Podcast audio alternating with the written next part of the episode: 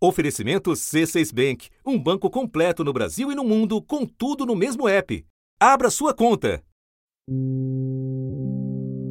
A gente fala de um caso brutal, chocante, que foi o estupro da menina de 10 anos no Espírito Santo. O hospital de referência no Recife concluiu o procedimento autorizado por lei para interromper a gravidez de uma menina de 10 anos vítima de estupro. A menina passa bem. A lei é a mesma há 80 anos. Aborto é crime no Brasil, exceto quando não há outra forma de salvar a vida da gestante e quando a gravidez decorre de estupro. Mais recentemente, o STF ampliou a permissão para casos de fetos anencéfalos. No entanto, mesmo quando amparadas pela lei, as mulheres encontram muitas barreiras. Ela teve que sair do estado onde vivia para conseguir fazer o aborto e está recebendo acompanhamento médico no Recife. Uma equipe médica lá do Espírito Santo se recusou a realizar esse procedimento, alegando o avançado estágio né, gestacional, 22 semanas, mesmo o Tribunal de Justiça do Espírito Santo tendo autorizado judicialmente o procedimento. A menina relatou que começou a ser estuprada pelo próprio tio desde que tinha seis anos. Ele tem 33 anos e foi indiciado por estupro de vulnerável e ameaça, mas está foragido. Um grupo de religiosos contrários ao aborto tentou impedir que o diretor do hospital entrasse na unidade. A direção da maternidade precisou chamar a polícia. Esses protestos começaram depois de uma postagem da extremista Sara Giromini nas redes sociais. Em um vídeo, ela divulgava o nome da criança e o endereço do hospital em que ela foi internada. Dias atrás, a ministra da Mulher, Família e Direitos Humanos, Damares Alves, usou uma rede social para dizer que representantes do ministério estiveram na cidade da menina para acompanhar de perto as investigações, sem esclarecer que tipo de acompanhamento seria esse. Nesta segunda, em nota, o Ministério procurou se distanciar dos manifestantes da porta do hospital. Disse que realizou reuniões com diferentes atores do Sistema de Garantia de Direitos da Infância e que sua atuação se limitou ao relacionamento com as autoridades municipais. O Ministério Público do Espírito Santo acionou a Justiça e conseguiu retirar a publicação das redes sociais. Os promotores argumentaram que Sara Giromini desrespeitou o Estatuto da Criança e do Adolescente ao expor a identidade de uma menor de idade vítima de violência. O Ministério Público do Espírito Santo informou que vai investigar o vazamento de informações sobre o caso. O caso que agora choca o país é um entre muitos a mostrar as dificuldades da simples aplicação da lei. Tem um, milhares de mulheres que estão escondidas que estão sendo vítimas e não estão nem em delegacias nem em unidades de saúde. Então é que a gente chama de é problema invisível, o problema do estupro. Os pacientes acabam é, se queixando de um constrangimento por muitas vezes serem abordadas. É, em nenhum momento está sendo levado em conta o porquê elas estão aqui. Elas estão aqui escolhendo pelo abortamento previsto em lei porque foram estupradas. No ano passado, a ONG Artigo 19 levantou, via Lei de Acesso à Informação, um total de 176 hospitais públicos que fazem o procedimento. Mas quando contatados por telefone, menos da metade confirmou que realiza a interrupção da gestação nos casos previstos em lei. Assistentes sociais contaram em depoimento que a menina queria interromper a gravidez e que entrava em desespero, gritava e chorava toda vez que tocavam no assunto.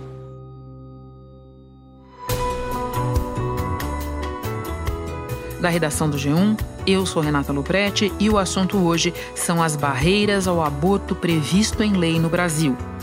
O que enfrentam as mulheres que buscam atendimento médico e por que essa discussão não avança no país. Neste episódio eu falo com o ginecologista e obstetra Jefferson Drezetti, professor da USP, que por quase três décadas coordenou o núcleo de violência sexual e aborto legal do Hospital Pérola Byton, em São Paulo. Antes converso com a jornalista Marcele Souza, autora de um estudo sobre a relação entre casos de estupro e aborto legal no Brasil. Terça-feira, 18 de agosto. Marcele, desde 1940, o Código Penal define as circunstâncias em que o aborto é permitido no Brasil. Porém, a gente só teve o serviço acessível muitos anos depois. Você pode nos falar um pouco sobre esse histórico? Em 1940, o Código Penal ele definiu em duas situações as mulheres não precisavam, não era crime é, fazer um aborto no Brasil. Esses casos são estupro e risco de vida para a mulher. Acontece que o primeiro serviço de aborto legal, ele só aconteceu, ele só foi estabelecido em 1989 no Hospital do Jabaquara, na zona sul de São Paulo. Portanto, meio século depois. Exatamente, assim. Nesse vácuo, o que acontece? As mulheres elas não eram criminalizadas, mas não existia um, um sistema, um protocolo para que isso fosse realizado de forma gratuita e segura dentro do serviço de saúde. Nos anos 2000, que começaram a surgir as primeiras normas técnicas editadas pelo Ministério da Saúde. E também o protocolo da OMS, que fala sobre abortamento seguro. Então, a gente tem hoje duas normas técnicas que são muito importantes. Então, como que os serviços de saúde no Brasil, eles devem, é, tanto, ali tem tantas questões jurídicas, quanto o protocolo de saúde, o passo a passo, né, para os profissionais de saúde, e a gente tem um, um, outro protocolo que é de serviço de atenção a vítimas é, de violência sexual, que também fala de aborto. É, então, esse é mais ou menos o histórico aqui no Brasil. Obrigada por nos lembrar. Marcele, no seu trabalho jornalístico, você pesquisou a relação entre casos de estupro e aborto legal. Qual foi o seu principal achado? Eu fiz um levantamento com dados de estupro é, por 100 mil habitantes é, por estado e dados de aborto legal né, nessas situações. Então, o que eu vi é que os estados em geral, onde há mais estupros no Brasil, por exemplo, Roraima, Acre, é, Mato Grosso, Mato Grosso do Sul, são estados onde é muito difícil conseguir um aborto legal. Os números são assustadores. Quatro meninas com menos de 13 anos foram estupradas no Brasil a cada hora. Foram mais de 66 mil estupros ao longo de 2018, o maior número já registrado no Brasil. As vítimas são mulheres, em quase 82% dos casos, e têm menos de 13 anos em quase 54% dos casos de violência sexual. Então foi mais ou menos esse achado, assim, é um, é, são dados é, eu pesquisei alguns anos antes também e eles sempre mostram essa relação inversamente proporcional. Em 2016, foram dois abortos legais entre mais de 400 estupros registrados. No Acre, segundo o Ministério da Saúde, a incidência de estupros é quase cinco vezes a média nacional. Estados com mais estupro são os, os estados onde as mulheres têm menos acesso ao serviço de aborto legal. E essa tua conclusão a gente pode ver no próprio caso em questão agora, ou seja, uma vítima do Espírito Santo que foi fazer o procedimento em Pernambuco. Mas vamos seguir aqui. Em 2012, o Supremo decidiu pela legalidade do aborto em caso de fetos anencéfalos. E em 2018, a discussão voltou à tona quando o tribunal fez audiências públicas para debater se o aborto deveria deixar de ser crime. Eu te peço que nos lembre como se chegou à decisão de 2012 e em que pé está a discussão de 2018. Essa discussão de, 2000, de 2012, ela começou, é, a ação ela foi protocolada oito anos antes né? E então foi um longo caminho. E ela hoje só versa sobre casos de anencefalia fetal. No julgamento, que durou dois dias, oito dos dez ministros entenderam que as mulheres têm o direito de decidir se querem ou não levar a gestação de anencefalo até o fim. Não estão, por exemplo, contempladas outras possibilidades de interrupção, ou é, eles chamam de antecipação de parto nessa ação, né? É, outras inviabilidades fetais. E alguns países é, têm essa previsão já na lei, né? já é uma, uma possibilidade legal. Aqui no Brasil, então, foi por meio de decisão judicial. Em 2018 foi feita uma audiência pública e essa audiência, ela foi um passo importante, né? Gerou mobilização, mas a gente não tem uma data ainda para o julgamento dessa ação, né? Não sabe quando e se ela vai acontecer. É interessante em tudo que você nos conta prestar atenção nos tempos, né? Nos tempos alargados. A discussão parou em 2018, não sabemos quando ela vai ser retomada. Aquela mudança de 2012 dos fetos anencéfalos, você nos contou que estava em discussão havia oito anos. Para não falar do que você contou logo no começo, né? Meio século entre o Código Penal prevê a aborto legal em determinados casos e o serviço ser oferecido na rede pública. Mas vamos em frente, Marcele. A gente falou até aqui do judiciário. Por parte do executivo, chama a atenção que nenhum presidente tenha se envolvido diretamente nesse tema, não? Na verdade, as, os presidentes eles se envolveram para negar que, que iam apresentar ou que iam se envolver nessa discussão. É isso mesmo. É, a gente teve, esse é um caso, por exemplo, a presidente Dilma. Eu, pessoalmente, já disse lá no debate da CNBB que eu, pessoalmente, sou contra o aborto, que acho o aborto uma violência contra a mulher. Se comprometendo a não, não pautar esse tema.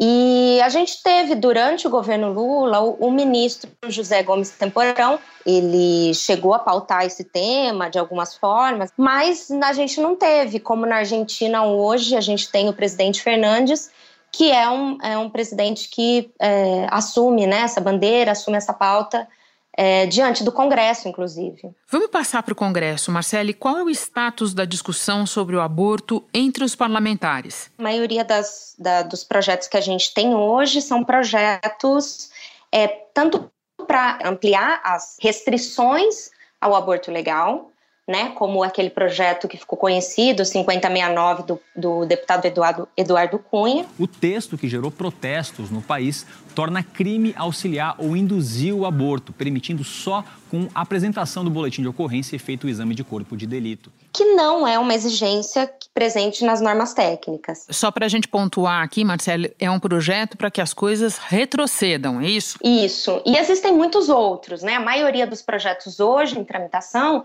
eles tentam aumentar a pena, tornar o crime de aborto imprescritível. Na verdade, nem os projetos a favor nem contra, eles não, eles não avançam, né? Marcele, para terminar, você chegou a participar da elaboração de uma matéria do Profissão Repórter, cujo objetivo era ver como era, na prática, o atendimento para as mulheres que procuram realizar o aborto legal. O que mais te chamou a atenção nessa apuração? Qual você entende que é o principal entrave que as mulheres encontram? A gente falou aqui muito sobre o tempo, né? E é, uma das nossas entrevistadas nessa reportagem era uma jovem que teve o diagnóstico de anencefalia fetal e ela foi orientada pelos médicos a ter uma decisão judicial para que fosse realizado um aborto. O doutor falou que tinha que pedir autorização do juiz para poder tirar, porque ele não podia tirar por conta própria. Leisa estava grávida de um bebê anencéfalo. A autorização, desnecessária, chegou tarde demais. Essa jovem ela entrou com a ação, que não é uma exigência, né, já foi uma decisão do STF. A decisão só saiu o resultado quando ela já estava com quase nove meses. Se você tivesse abortado antes, você acha que ia ser mais difícil ou mais fácil? Eu acho que teria sido menos doloroso, né? Nós tínhamos um bocado de foto, nós tínhamos vídeo dela. Só que quando nós descobrimos que ela não ia sobreviver, a gente apagou tudo. Né? Ela já não podia fazer uma interrupção da gestação, o, o feto, o bebê nasceu e, e faleceu logo depois é, do parto. A gente tem desinformação por parte dos serviços de saúde, né? Muitas vezes a mulher liga, é, pergunta ou vai até o serviço e ela é orientada de que não há é, aborto legal no Brasil, de que não há, não, naquele hospital não é realizado o procedimento. É, e a gente tem também a objeção de consciência dos profissionais de saúde, né? A objeção é uma, é uma medida possível, né? É, ela também está prevista na legislação brasileira. O presidente da OAB no Espírito Santo disse que os médicos têm esse direito de se recusar a fazer o procedimento. Nós entendemos que o médico tem é, como se julgar apto ou não, seja do modo técnico, seja do modo ético. Então, entendo que os médicos que praticaram essa interrupção além das 22 semanas, como aqueles que se negaram antes, eu não entendo como é, criminosos nem de um lado e nem de outro. O médico ou a médica não podem alegar objeção de consciência, se há risco de morte, né? Se a mulher, é, se há risco de vida para a mulher. Essas são as principais barreiras, eu acho, né? A, a exigência de documentação é desnecessária, a, a, a falta de informação clara sobre como acessar esses procedimentos e a negativa dos profissionais de saúde de realizar o procedimento. Marcele, muito obrigada por todas as informações. Bom trabalho para você aí. Muito obrigada. Hora de falar com o médico Jefferson Drezetti. Jefferson, você coordenou por muito tempo o núcleo do Hospital Pérola Byton de violência sexual e aborto legal. Na tua experiência, o que explica casos como esse do Espírito Santo, em que há amparo legal, a decisão judicial, inclusive, e mesmo assim o procedimento tem que ser realizado em outro estado? Essa é uma questão que é bastante recorrente. Não é a primeira vez que nós vemos uma situação como essa de uma mulher em diferentes circunstâncias de necessidade de interromper uma gravidez, ela ter que mudar de estado para conseguir num outro estado uma assistência que é absolutamente um direito dela. A equipe do Hospital das Clínicas de Vitória se recusou a fazer o procedimento. Então houve a negativa do abortamento legal por não termos condições técnicas, capacidade técnica, o hospital, para conduzir uma antecipação de parto após 22 semanas, como é o caso dessa menina. Não estamos falando de alguma coisa feita de maneira clandestina, à margem da lei, nós estamos falando de uma situação de permissão, né, de previsão de um aborto que está ali posta, claramente estabelecida pela lei penal brasileira. Nós temos muito poucas circunstâncias né, em que o aborto pode ser realizado no país, uh, e nessas circunstâncias nós deveríamos ter uma resposta para essas mulheres. O estupro é muito comum no Brasil e o mais triste ainda é com crianças. É? Então é muito comum. E eu lamento muito que muitas pessoas não têm acesso à informação.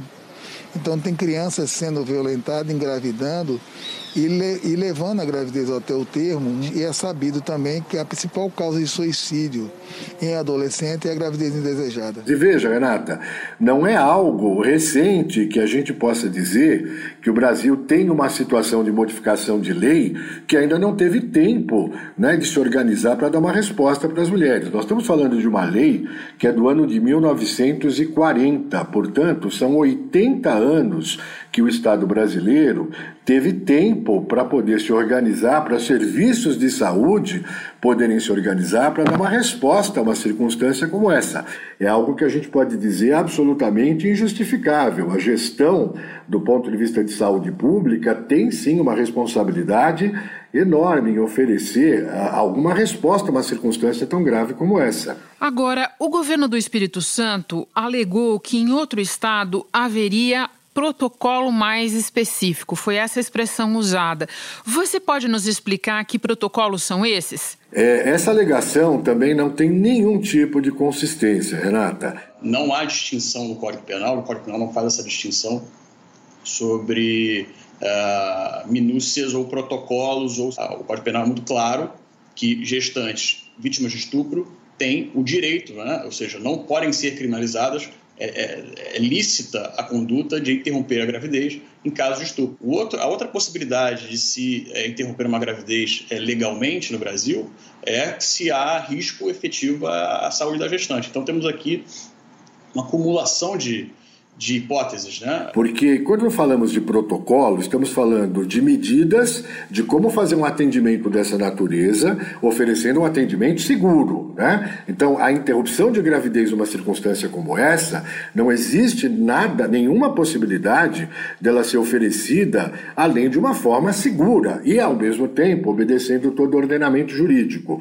É, nesse aspecto, não existe nenhuma necessidade de que um hospital especificamente no Rio de Janeiro, São Paulo ou em qualquer outro estado desse país, contar com uma norma própria para esse tipo de procedimento, porque existe uma normativa do Ministério da Saúde que tem que ser do conhecimento dos gestores que fazem, né, que são os responsáveis pela execução dessa política pública, e essa normativa brasileira, ela é absolutamente clara nos limites da, do que pode ser feito, da maneira com que pode ser feito, e tudo isso é organizado de uma maneira a oferecer a melhor evidência científica de como cuidar desses casos, sem se descuidar de qualquer aspecto ético, de qualquer aspecto legal. Jefferson, o Perola Byton é referência no tratamento das mulheres e especificamente no nosso assunto de hoje, que é aborto legal. Pode nos contar como é o trabalho realizado no hospital, quais são os procedimentos obedecidos? Situações dessa natureza, elas têm que ser imediatamente atendidas.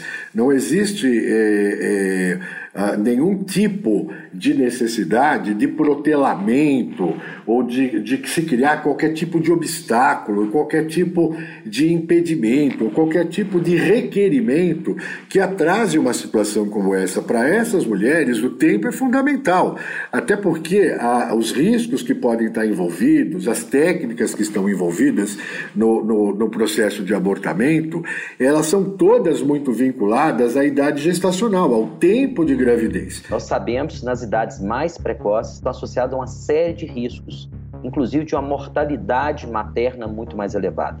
Então, risco muito superior de aumento de pressão durante a gravidez, decorre uma série de complicações, que gente, o nome é pré-eclâmpsia, diabetes gestacional, né?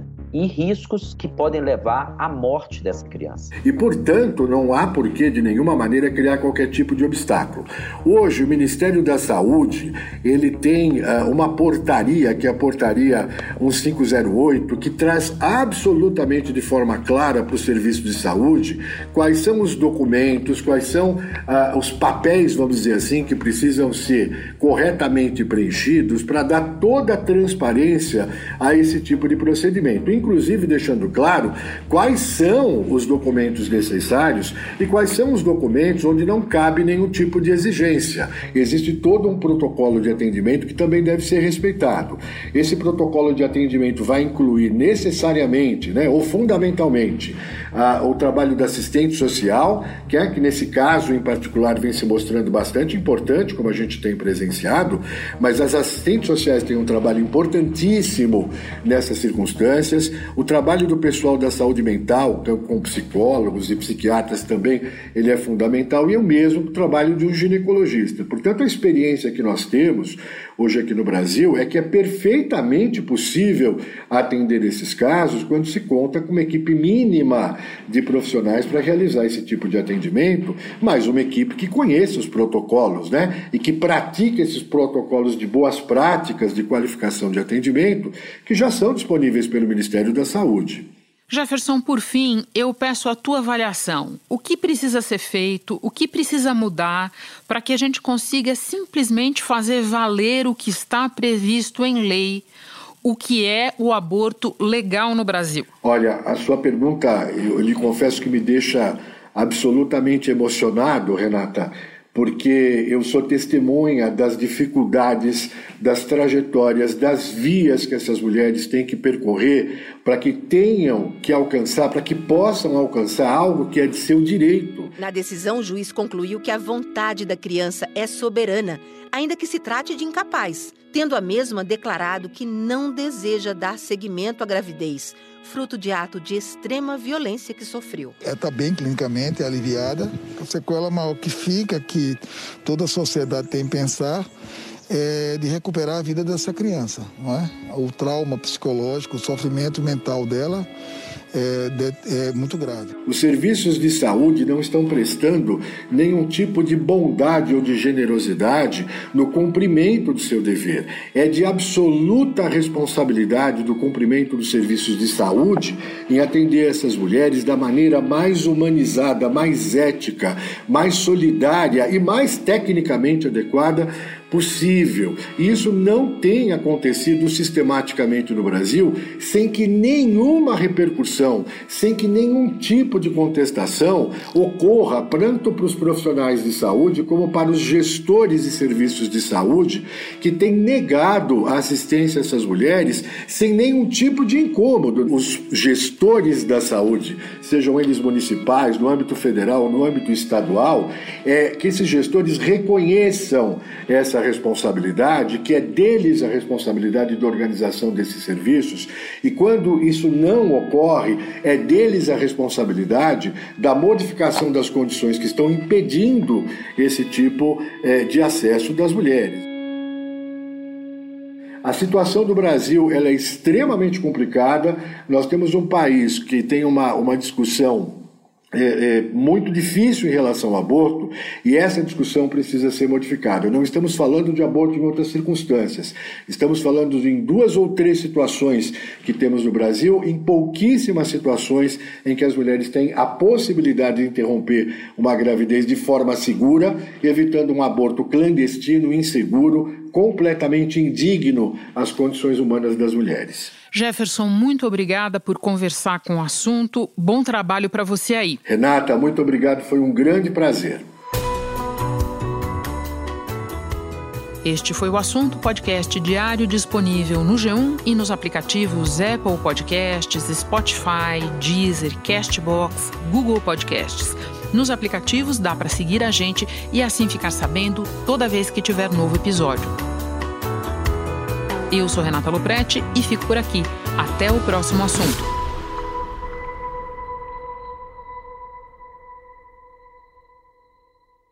Você no topo da experiência financeira que um banco pode oferecer. Escolha um banco completo no Brasil e em qualquer lugar do mundo. Abra sua conta no C6 Bank.